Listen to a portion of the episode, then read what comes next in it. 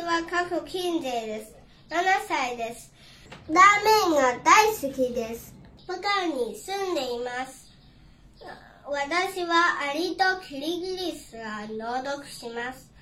アリとキリギリス、お日様がギラギラと照りつける夏の暑い日でした。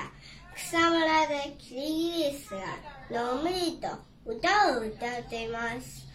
アリたちが食べ物を集めて一生懸命働いていました。キリギリスはアリたちに呆れたように言いました。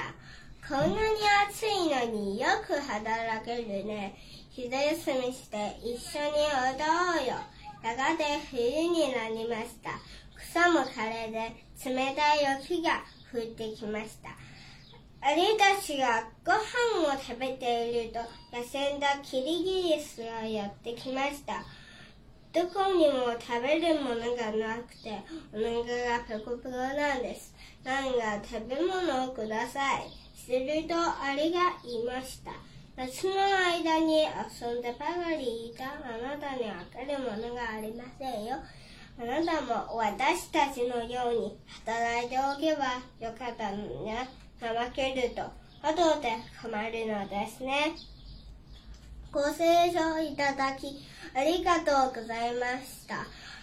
これからも頑張ります。よろしくお願いします。